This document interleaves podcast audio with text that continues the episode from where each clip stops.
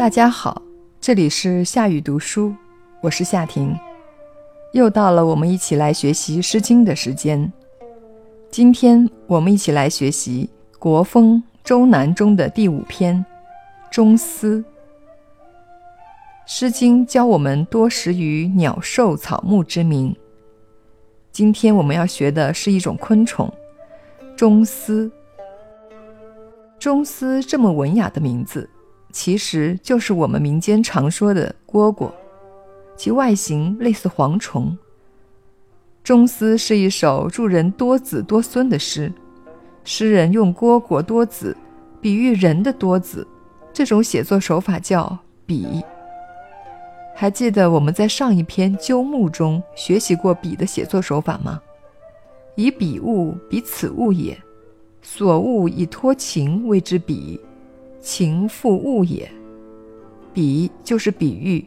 是《诗经》中常用的艺术手法。接下来，我们将全诗通读一遍。中思，中思语，深深兮；宜而子孙，真真兮。中思语，轰轰兮；宜而子孙，敏敏兮。中思语，急急兮。遗而子孙，哲哲兮。中思又名思中、公须，常称为蝈蝈。中思语莘莘兮，莘莘同莘莘学子的莘莘是众多的样子。遗而子孙，遗是多的意思，而你也指被祝福的人。遗儿子孙真真兮，真真注意读音，不念阵阵，真真是茂盛的样子。遗儿子孙真真兮和下文的遗儿子孙敏敏兮，遗儿子孙哲哲兮，都是说祝福你的子孙多到世世代代繁衍昌盛。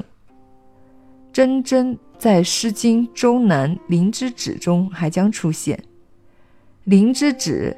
真真公子须嗟灵兮，这里的真真是指仁厚的样子，是形容公子的仁厚。钟思语轰轰兮，轰轰是很多飞虫的声音，这里形容钟思的齐鸣声。轰轰也常用来形容各种其他声音，如雷声、鼓声、流水声、填土声等。《诗经·大雅·绵》中有这样一段话：“居之仍仍，夺之轰轰。”这里的“轰轰”用来形容填土声。宋代苏轼有诗云：“轰轰小鼓动，万指罗钩坑。”这里的“轰轰”是形容击鼓声。遗儿子孙敏敏兮，敏敏注意读音，不念绳绳。敏敏是延绵不绝的样子。老子中有一段话：“敏敏兮不可名，复归于物也。”晋代康有为《强学会序》中也有一段话：“夫中国之在大地也，神圣敏敏，国最有名。”敏敏还有小心谨慎之意。《管子·骤和》中说：“故君子敏敏乎慎其所先”，是说君子小心谨慎地对待其先者。中思语集集兮，集集是集合的集的通假字，汇聚的样子。宋代欧阳修有诗云：“我年虽少君，白发已及笄。”是说，我虽然年少，但是已经有很多白发了。遗儿子孙折折兮，折折多聚集的意思。唐代李贺感讽诗之五：石根秋水明，石畔秋草瘦。青衣野竹香，折折垂叶后。中思全诗只有短短三章，而一共用了六组叠词，使全篇韵味无穷。就意象而言，蝗虫和螽斯产卵孵化的若虫极多，年生两代或三代，可谓是多子的昆虫。诗篇正以此作比，寄心于物，寄物寓情，子孙众多，言若螽斯。可见华夏先民多子多福的观念，在尧舜时期已深入民心。读到螽斯，让我想起台北故宫博物院的一件知名度极高的藏品——翠玉白菜，上面就有两只昆虫，一只是蝗虫，一只是螽斯。此件翠玉白菜原是永和宫的陈设器。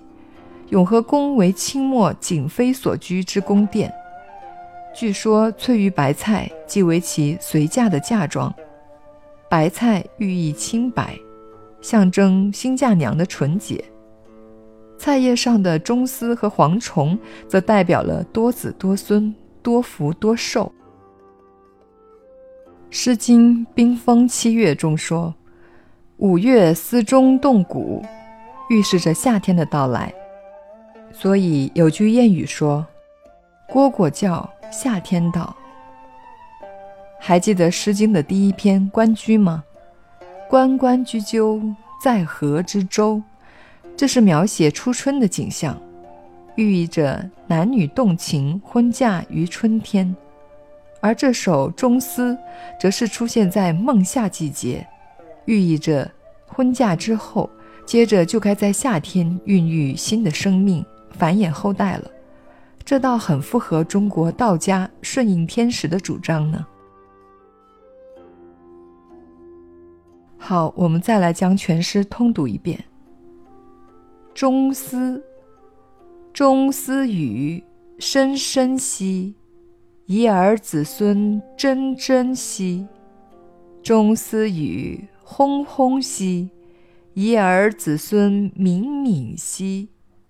中思语，急急兮；遗儿子孙哲哲兮。中思，我们就学到这里。